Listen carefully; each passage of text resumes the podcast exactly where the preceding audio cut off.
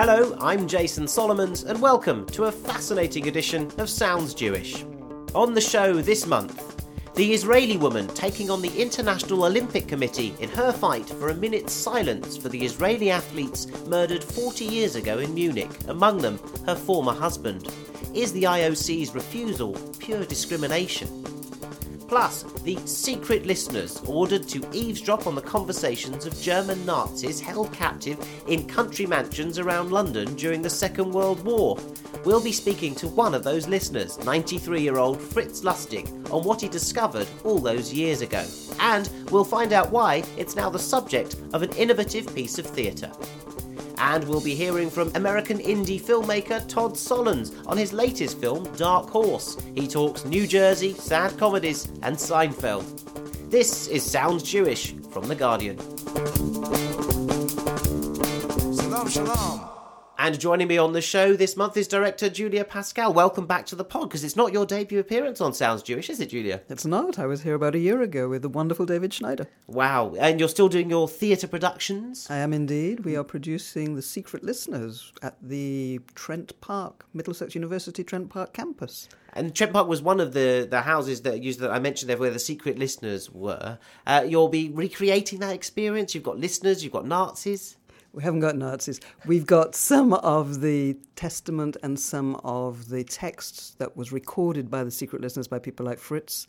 And we have memories and uh, symbols and film and movement and singing.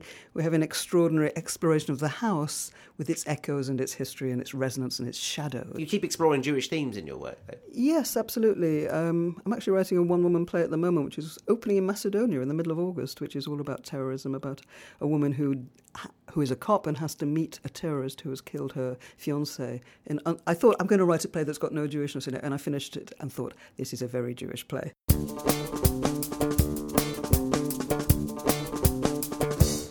As the Olympics were in full swing 40 years ago, the world woke up shocked and traumatised by grainy TV images of a real life hostage crisis unfolding before their eyes. In the early hours of September the 5th, eight Palestinians from the terrorist group Black September entered the Olympic Village in Munich dressed as athletes and took 11 Israeli athletes hostage. They were demanding the release of 234 prisoners from Israeli jails. As we all know, the hostage crisis ended in a massacre, with all 11 Israeli athletes murdered. Since then, every four years, the families of those Israeli victims have repeatedly called for a minute's silence to be held at the opening ceremony of the Olympic Games, with little success. They're hoping the upcoming London Games, the 10th Olympiad since Munich, will be different. One of the most tireless campaigners is Ankie Spitzer, who was married to one of the victims, fencer Andre Spitzer. And she joins me on the line from Israel now. Welcome to Sounds Jewish, Ankie. Thanks, thanks so much for coming on the show. Thank you. Now, it's been 40 years uh, since those tragic events in Munich, Ankie. Do those memories, however, still feel very fresh in your mind? Yes, I, I, I suppose so, you know, because it was traumatic, because I was at the Olympic uh, Village. I was in the room just uh, a couple of hours after they were murdered there, and uh, I do vividly remember that. Of course, I want to add that, you know, I, I do have a life. I, uh, I you know, th- talking about the Olympic Games in Munich is, is not my hobby. It's not my profession. It's not my obsession. But it definitely happened. And I do have one. Uh, we had one baby daughter who was only two months old. So she is a daily reminder of him as well. As I say, this is a 40 year anniversary of the of the tragedy. But uh, you first pushed for it in 1976, which was just four years after the tragedy. Why didn't it happen then? That would have, it would have been an immediate reaction to it. Why did it not happen in 76? Do you think? Yeah, I immediately after the Munich Olympics uh, and for the upcoming uh, Montreal Olympics in '76, we already started writing to the uh, International Olympic Committee. Then we traveled, Ilana Romano and I, we traveled to Montreal and we, we tried to get this done. And we were told at that time that it was impossible to do this because at that time there were 21 Arab delegations. This is what they said to us. And they were afraid that they would get up and leave if there would be any mention of the Israeli uh, athletes murdered in Munich. But the excuses have changed over the years. And for example, in Barcelona, the Olympics in 92, we were told that we were bringing politics into the Olympic Games. Well, we certainly didn't. The murder in Munich uh, was a political motivated murder, that's true, but we didn't bring in pol- politics. And then the, the tune uh, changed towards uh, that it was not in the protocol of the uh, opening ceremony, but which is nonsense because it was not in the protocol either that my husband and his friends came home in coffins. And then the very latest excuse was quite recent, and I was told by the president of the Olympic Committee that his hands are tied. And I said, What do you mean? Uh, because I remember that the athletes' hands were tied and their feet were tied to the furniture in the room when they were kept hostage there. And he said, Well, in Montreal there were 21 Arab delegations. In um, London there are going to be 46 Arab delegations, and it's not the time we can do. We cannot do this yet. It's it's it's too early yet. I said, what are you talking about? Forty years we have been knocking at your doors, and why is it too early? What do you want me to do? You know, when I'm I'm going to be 90 years old, then then I should come around, come around. And he said, well, it's not the time yet. But I told him that if I'm and Ilana Romano, when we are going to be too old, our children will uh, continue the fight, and the children of our children until we hear the words that we so much want because we owe it to these athletes who came with really, you know, with the, uh, with the dreams and the expectations like all athletes who go to the Olympics, and they came home in a uh, in, in a coffin. So we want to hear that, and we are not going to give up. Ankie, do you think that the, um, the, you know, it's a sensitive time in Middle Eastern politics? One could have said that at any point for the last 50, 60 years, you know, as it, it, it's always a sensitive time. Uh, you recently called the IOC's refusal then um, a case of discrimination. You even said that the, the, they had the wrong religion, the victims, and they came from the wrong country. Why do you say that? Yeah, that was really the first time in 40 years that I used that word because you know, after 40 years getting all kinds of excuses, at one point I have to think to myself, there must be something else because all these lame excuses, they don't bring anything. So there must be another reason. And that's, I came only to the conclu- conclusion now.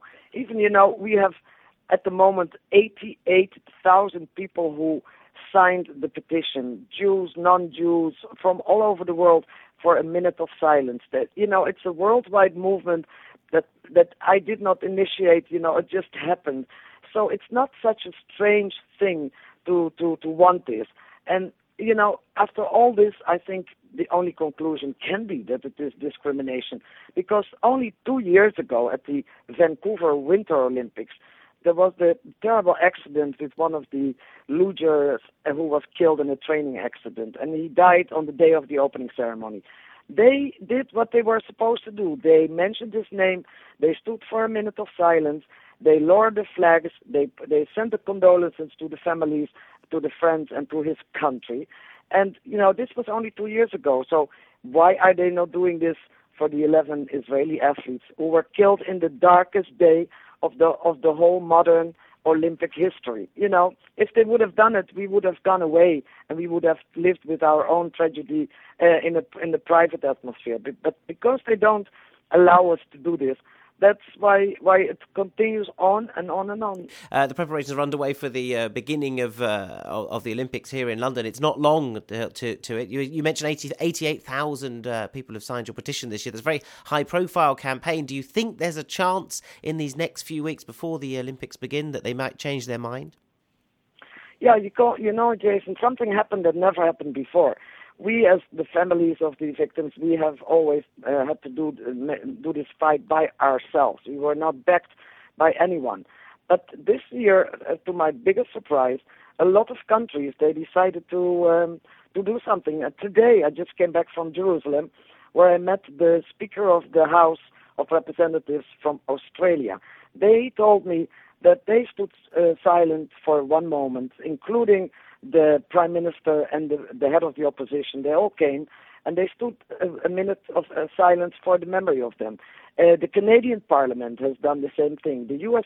Senate and the House of Representatives, they have passed resolutions and they are going to stand minutes of silence.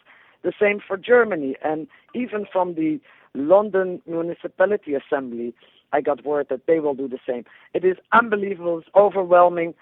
I'm I'm absolutely thrilled that, that everybody is doing this. We did not solicit their support, they just gave it voluntarily to us. And I hope with the pressure that the people finally will bend in the IOC and they will see that what we are asking is not something hateful, it is the opposite. D- despite that uh, disappointment, if it doesn't happen for you this year, you do have some joy coming because it's your, your daughter's wedding. Is it this week? It's the day after tomorrow. The day after yes. tomorrow. Mazel tov. Well, thank Yes. you very much for taking the time to talk to us during, a, during what must have been a very frantic period. It's in your house, the wedding, isn't it? It is in my house, and it is a very uh, happy event, and that's why I want to underline we are we, we do what we have to do, in for the memory of our of, of our loved ones. But life goes on, and life is stronger than anything else, stronger than politics, and stronger than discrimination. We are absolutely convinced that one day we will hear those words. We believe in it. We believe that it is right, and we will hear those words at the opening ceremony. Ankie Spitzer, thank you very much indeed. Mazel tov on your daughter's wedding. Enjoy that day. Uh, Julia Pascal is in the studio with me as my guest this month. You actually wrote a play last year about uh, the Munich uh, massacre called Honeypot. Very much at the centre of the drama was that was the massacre. Uh, what inspired you to kind of bring this back as a subject, to have that as a dramatic backdrop? Although I can't think of anything much more dramatic than that. I think because the Olympics were coming, there was such a ballyhoo about it, and I began to look at the darker side of the Olympics. Um, one that the carrying of the torch, for example, comes from Hitler's Olympic Games, 1936. And I was thinking a lot about Munich. And then I was thinking about Munich in 1972 and what happened there, and that we hadn't had the minute silence, that there was no recognition of what had happened. And so I constructed a play based on a woman who was a Mossad agent who was claiming vengeance for the Olympic assassinations. Right, well, we had the Spielberg film Munich, uh, Kevin MacDonald's documentary one day in September. It is something with Ankie Spitzer's kind of work. It, it is nevertheless something that can't go away. It is bound up inextricably, it seems to me, with Olympic history. That's right, the 1936 Olympics and the Jewish and the black achievements, and then 1972, the murder of the Jewish Israeli athletes. It's very hard to peel away the Jewish experience from the German experience, as we keep finding. And so that's what fascinated me our love hate ex- experience and feelings about Germany. Uh, do you think that uh, a minute's silence could ever happen, or Ankie Spitzer's demands you were listening to there? Do you think she could be successful? She sounds passionate enough about it. The problem is, it is political. The, the fear of offending the Arab countries is so strong, and that overrides any sensitivity towards the actual history. But I, I think it's very dangerous to shut up this history, to keep it quiet. I find it quite malevolent. It is uh, an extraordinary story, uh, and one that we, we sh- I, I, think, are destined to repeat uh, for as long as the Olympics go on. Uh, Julia, thank you very much indeed. This is Sounds Jewish, sponsored by the Jewish Community Centre for London, for The Guardian.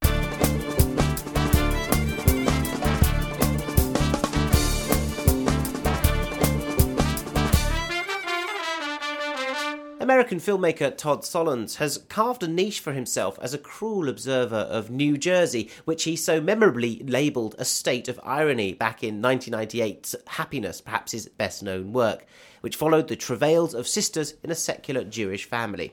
His latest film, Dark Horse, follows Abe, a schlubby Jewish man in his 30s who still lives at home with his parents, played in a genius spot of casting by Christopher Walken and Mia Farrow. At a Jewish wedding, Abe, played by Jordan Gelber, meets the beautiful but heavily medicated Miranda, played by Selma Blair, who also still lives at home, and the two begin a painful, awkwardly comic romance under the director's merciless eye. In general, are you more into frontrunners or dark horses? I kind of see myself as a frontrunner mentality, but then I like to play on my dark horse qualities. Just strategically, if you know what I mean. When's your birthday? January 30th? Interesting. Why? We met on September 30th. Yeah? Well, a lot of people tell you there's no meaning to dates and numbers, but I'll tell you something. They're wrong. And it has nothing to do with astrology, which is like total bullshit. What's your sign? I'm a Gemini. No, no, no. It has to do with the dates and numbers themselves. Why? Because they mean something. Although Solondz is now a devout atheist, he did grow up in a traditional Jewish home, learning to speak Hebrew before he spoke English. So I asked him how much of his Jewish upbringing in New Jersey did he channel into the film. I don't ever want to disguise uh, the Jewish characters in my films any more than I'm out to advertise that. It's just a that's who they are, and and uh, I'm I'm very familiar, of course, with the, the social milieu uh, that I've I've depicted here. I mean, it's only natural that since it's I've got a, a kind of uh, facility Mm-hmm. for for uh, examining this this world. In um, your your character Abe, uh, played by Jordan Gelber, his um, his his bedroom is is a kind of is a kind of arrested development testimony to his youth. There's his high school, all his all his toy collection is still there. I noticed there's the, there's that Hebrew Coke can uh, that was there, and uh, some other other, other items of Ju- Judaica are in the the house that is owned by uh, Christopher Walken and Mia Farrow, but played the parents. There's an Israel poster in there. Uh, that decor is important to your film, especially in, in this film. I think the decor is can be quite mocking and quite vicious as well. Yeah, I have to say the Israel poster was, I was very ambivalent about because at first it was, it was probably my eighth choice poster. The concern I had was I didn't want to to make any a mockery or so any easy mockery of their political convictions. Um, clearly, they're they're right of center, and it's clearly uh, a family that's very secular. Um, uh, and and and this is the, the, this condition that uh, uh, my character Abe Wertheimer is is afflicted with. Uh, it really is a pathology that I think you'll only find in a secular, uh, prosperous democracy. Is the condition being collecting toys and still being a seventeen-year-old or sixteen-year-old? Well, I, I mean, the whole concept of collecting, you know, becomes a pathology when you stop collecting and find that, in fact, the collection owns you rather than you owning the collection. Um, uh, this is a, a, a character who uh, is clings to his youth and the hopes and dreams of that youth, and and uh, as as the years uh, pass by, that passage of time uh, evokes a certain kind of poignancy uh, because you're always ever reminded of by the the, the the walled paper, the the decor, and so forth, of how there once was a certain kind of cheerfulness and hopefulness for the future. And when you see how things didn't pan out the way the parents, the family had had hoped, uh, it, it it it pulls at you. Yeah, absolutely. And I think it pulls at anyone in the audience, especially has a brother who's a, a successful doctor in California as well. So why can't you be more like the brother? I mean, I, I think many many families will have, have had that, afflicted that on, on, on various stages of of, of children. Uh, you had Christopher Walken and Mia Farrow play the, the Jewish parents in this one. Neither of them are Jewish.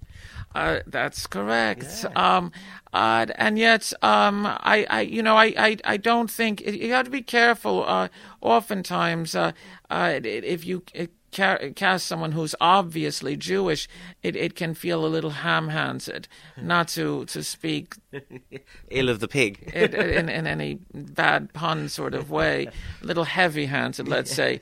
Um, uh, and uh, having someone like me and Chris, uh, it, it, it, it, it neutralizes that, that problem.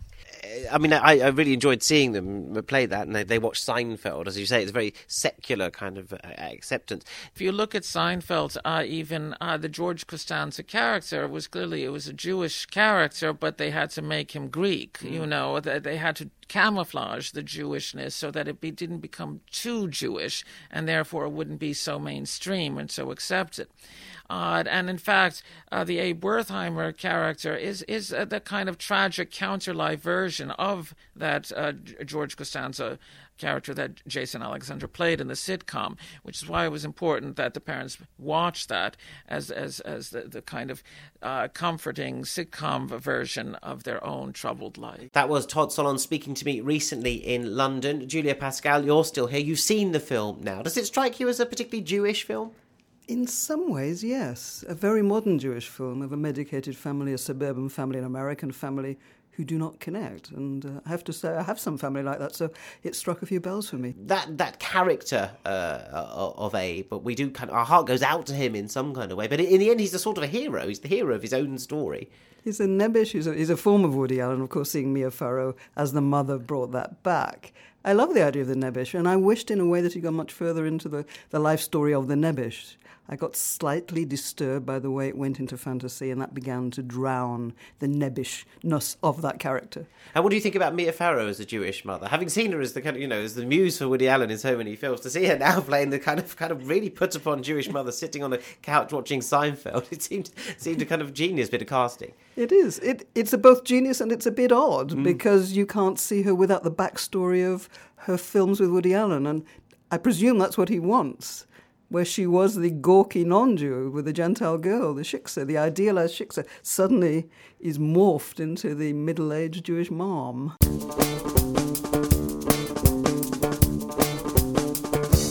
Imagine this scene. Top ranking Nazi prisoners held captive in the comfort of an English country mansion, whilst, unknown to them, groups of German and Austrian refugees, many of whom are Jewish, sit huddled in cellars underground, listening in on their conversations and transcribing what they hear.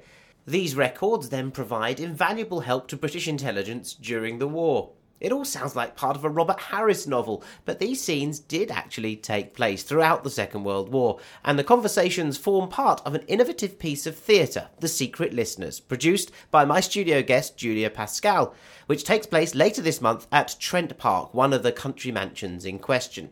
Joining me now also in the studio is one of the secret listeners himself, 93 year old Fritz Lustig. Thanks very much for coming in. Now, Fritz, you were stationed at a similar listening house, Latimer House in Chesham, and there was another one as well, wasn't there? Trent Park, Latimer House, and. And Wilton Park near Beaconsfield, Wilton Buckinghamshire. I, I, the, the idea of these kind of tranquil, idyllic British country houses being being occupied by, by, by high-ranking Nazis and refugees. You, can you take us back to those days? What was it like inside uh, inside those uh, those houses? Well, it was very. Well, we were not inside the mansion house actually, because there were special buildings in which we did the listening, and the prisoners were presumably also kept in specially erected buildings, but we were not even told where those cells were. Uh, the listeners and the prisoners were kept strictly separate. We never saw them, and they never saw us. but presumably you heard them in your ears to the point of you knowing exactly whose vo- the voices you were hearing. We did indeed. I mean, uh, where I was, which was in Latimer House and uh, uh, Wilton Park, uh, there were only cells with two prisoners in each. So we only had to distinguish the voices of two prisoners who were very often chosen so to make it easy to differentiate between them, either high or low voice or different dialects, German dialects. Uh, and anyway, we got used to them very quickly and knew who was who. So, uh, where how did you pick up? What was the technology of the time? Bugging, microphones. Tell tell us how that, that, that sound got relayed to you in your bunker. There were microphones hidden in the light fittings in the cells. Uh, and we had uh, like an old fashioned telephone switchboard in front of us with rows of holes where we put a plug in uh, according to which cell we wanted to listen to. And we had headphones and had a turntable next to us where, we could record whenever something important was being said. And was something important being said quite Oh, often? yes, quite frequently. Uh, different from Trent Park, where the uh, conversations were mainly of political and uh, strategic importance. We listened to tactical and uh, st- and uh, warfare necessary information, where the prisoners would mainly talk about their what they did in their units. You had probably uh, a prisoner who belonged to the Air Force, uh, and his cellmate belonged to the Army, so they had a lot to tell each other about their relative services. So they presumably had no idea you were listening. No idea at all. Do you remember the the single most jaw dropping piece of information you heard? Fritz, can you tell us it now, many years later? Well, the one I remember especially, and it's uh, the only one which I actually do remember in detail, is after the German battleship Scharnhorst was sunk off Norway in December 1942. I think there were two or three thousand people on board, and only less than a hundred were saved. And we had all those people saved. And of course, it was very interest, of great interest to the Admiralty what they had to say about the life on the battleship and the sinking itself. So you that was able to then provide information on how they would have worked and and, and, and a way to I That's suppose right. combat yeah, them. That's right. So many of the, um, the, the the people working in as secret listeners would have been Jewish, I assume, as re- as refugees who'd come over. You you, you yourself Indeed, had come from indeed, Berlin yes, before the war. yeah. Did, you did you acknowledge each other's Jewishness? That Uh, I don't think our Jewishness mattered at all at that time. Uh, we were all very much concentrating on on getting important information and not missing anything which should be recorded. There were stool pigeons, which were German prisoners who had been turned, wanted to help us either because they were anti Nazi or for some other reason, perhaps to get better treatment. And there was one in particular who was called SP 1, Stool Pigeon 1, who we knew was an ex German Jewish refugee who uh, played a German officer. Uh, we never knew, saw him, we never spoke to him, we didn't know who he was, but we knew that he had come from that background, and he must have had nerves of steel to, as a German Jew, to play a Nazi officer. In the uniform and everything. In the uniform and everything. Were, were you aware, however, of what later became known as the Holocaust? Were you aware that the people you were listening to were were perpetrating this as their as their kind of Well, there were occasional prisoners who had either taken part or had heard of atrocities. Records of those conversations were kept indefinitely. They were specially marked in red ink and were kept in an archive. Now, uh, Julia Pascal, as I mentioned, uh, you're here uh, as well, joining us. Uh, your theatre company, the Pascal Theatre Company, is staging The Secret Listeners at Trent Park itself later this month. Now, the image, as I've said, of Nazi prisoners uh, above ground and living in luxury and largely Jewish refugees listening into them, uh, it's sort of it's, it's a dramatic construct in itself, isn't it? Is that is that what kind of attracted you to it? Absolutely. And, and it's very strange because we're doing recordings by German actors of the actual texts in the rooms where the Nazi generals were. And so one has this uncanny feeling of repeating history, and obviously in a very different way, with the next generations. Unlike Fritz at Trent Park did have the listeners underground, and underground in Trent Park is full of cellars, almost dungeon like. It's very disturbing. There's no air and there's no light. And you're taking the audience into these places. Absolutely. Well, it's an immersive kind of multimedia experience. That's right. They'll be upstairs in these very beautiful salons, which were used before the war to entertain Winston Churchill, Charlie Chaplin, and the Windsor family, which is also ironic because you've got the Duke of Windsor and uh, Mrs. Simpson, who were very much in admiration of Herr Hitler. So there are all sorts of double levels, triple levels going on at the same time. So, yes, it's extraordinary. I mean, is it? This is not something I was aware of until recent literature uh, emerged. Now it's a piece of theatre. Now it's on Sounds Jewish. But it, I mean, it would surprise many people to learn that Nazi prisoners of war were living in some comfort. It sounds like in Trent Park, certainly. Although Fritz paints a different picture of uh, of Latimer House and Wilton Park. But it seems a glamorous setting in which to kind of house these. I suppose they're they are upmarket prisoners. They're upmarket prisoners. They were also taken to tea in fancy places in the West End. They were treated very nicely, and there was some criticism when this got known. But there was a strategic reason for that. It was to show the British had not had the morale destroyed by the bombing. So there was all sorts of subterfuge. Stool pigeons were being sent in. They were reading the press and hearing the news from the British point of view. They were being fed information. Do, so they were being fed information, and, and was it hoped that they would then talk about this information, and that would let slip? It was some kind of bait for them. That's right. They were encouraged to talk. They were given a very easy life. They had tailors, they had a nursing unit, they had their own batmen, they had good meals, they could wander in the grounds. Get The- them drunk would have been a good idea. Feed them fine claret, and then we, we, they would have poured out. I think there was fine claret. there was fine wine and good food.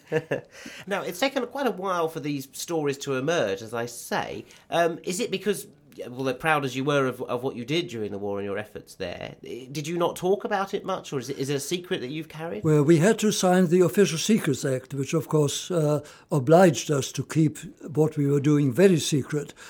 and we never talked about it outside of the uh, outside the camp, only amongst ourselves. Obviously, we didn't tell our families, and only after Bletch, the first books about Bletchley Park were published, and it was obvious that the Official Secrets Act was no, no, no longer binding us, did we gradually start talking about it. An, an extraordinary history, and extraordinary to have it have it passed on and then reenacted.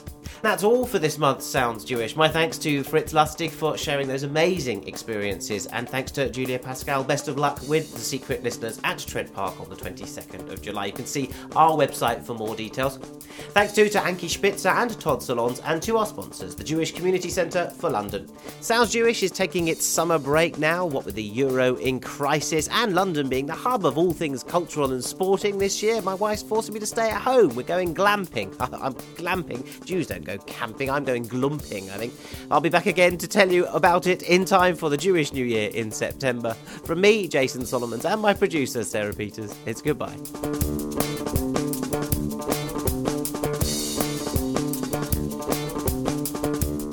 Shalom, shalom.